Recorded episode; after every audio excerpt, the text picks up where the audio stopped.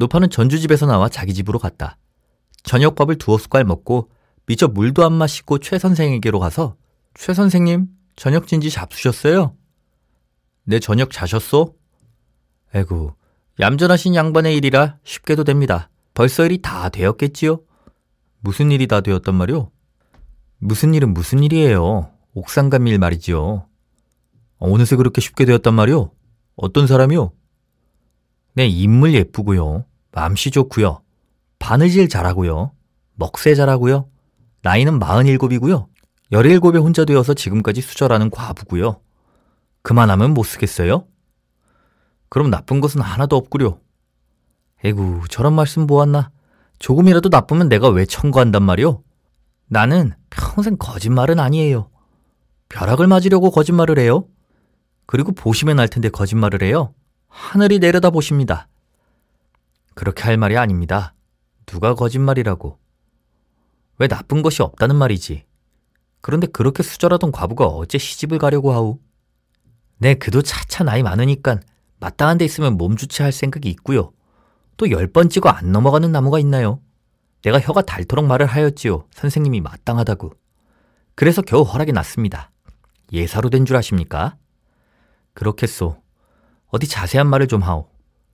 네, 사람은 그러하고요. 딸린 것은 하나도 없고요. 집은 남의 셋집에 있으나 살림살이는 다 있지요. 장롱도 화류장은 아니라도 화류 담은간데요. 그리고 옷까지도 다 짭짤하고 아마 말을 안 해도 바느질 품팔아서 돈량이나 착실히 모았답니다 눈치가. 그리고 자자한 세가는 많은가 봅디다. 그를 얻기만 얻으면 업이 들어오는 셈이지요. 그런데 중신함의 말만 듣지 마시고 내일 저녁에 나와 같이 가서 봅시다.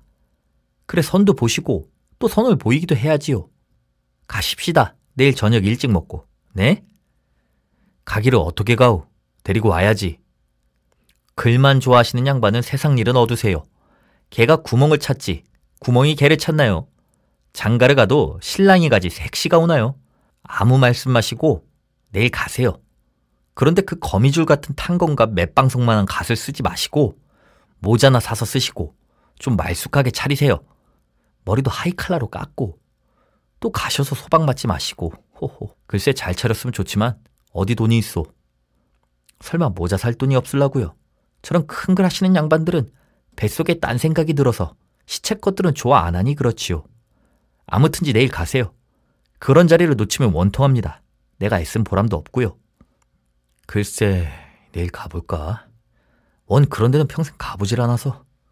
에구, 기생빵이 나가시나 배. 하하하. 내일 저녁 먹고 일찍 오겠습니다. 차리고 계세요. 네, 가겠습니다. 하고 일어나서 노파는 나가버렸다. 최 선생은 노파를 보내고 나서 다소 감상도 있고 해서 망설이기도 하였으나 기왕 일이 그렇게까지 된지라 아주 마음을 기울여 버렸다. 이튿날 노파는 최 선생의 집으로 갔다.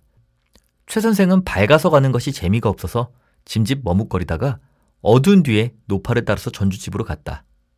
노파는 먼저 들어가서 전주집의 귀에다 무슨 말을 소곤거리고서 마당에 섰는 최 선생을 인도하여 들어갔다. 최 선생은 아랫목 북편으로 앉고 언주집은 남편 벽의 중간동을 향하여 서고 노파는 운목의 중간에 아랫목을 향하고 앉았다.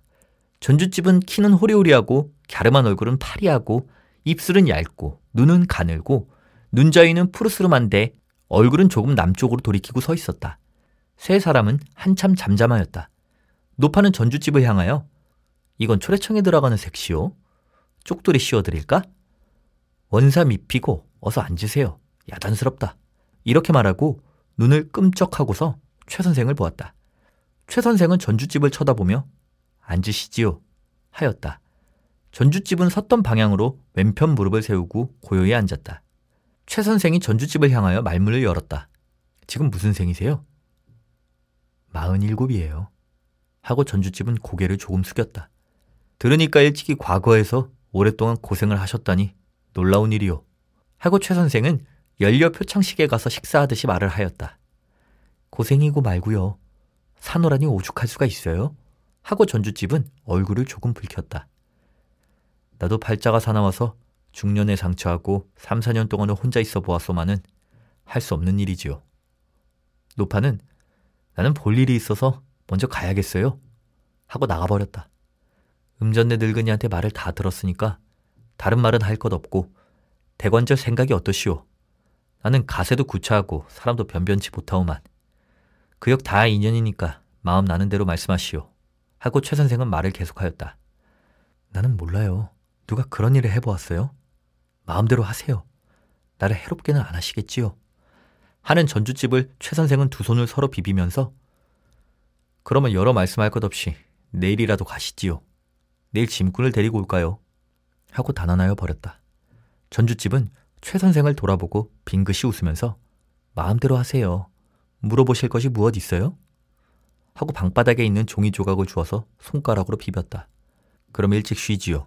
내일 짐꾼을 데리고 오겠습니다. 하고 최 선생은 나왔다. 전주집은 대문 밖에까지 따라 나와서 전송하였다. 최 선생은 집에 돌아와서 복습을 하고 앉아있는 영옥을 향하여 후초에 대한 일을 간단히 말하였다.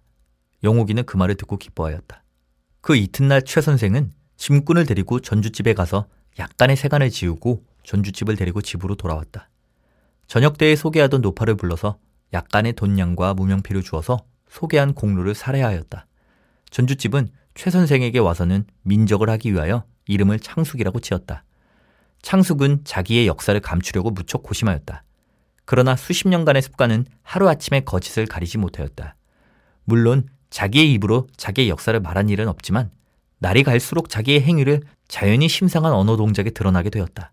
그래서 최 선생은 속은 줄 알았지만 기왕에 결정된 일이라 어찌할 수가 없어서 구태여 묻지도 않았다. 창숙은 공연히 영옥을 미워하였다. 최 선생이 꺼려서 마음대로 괴롭게 하지는 못했으나 귀에만 있으면 꾸짖기도 하고 때려주기도 하였다. 그러나 영국은 저의 아버지에게 그런 사색을 보이지 않고 계모의 말에는 일일이 복종하였다.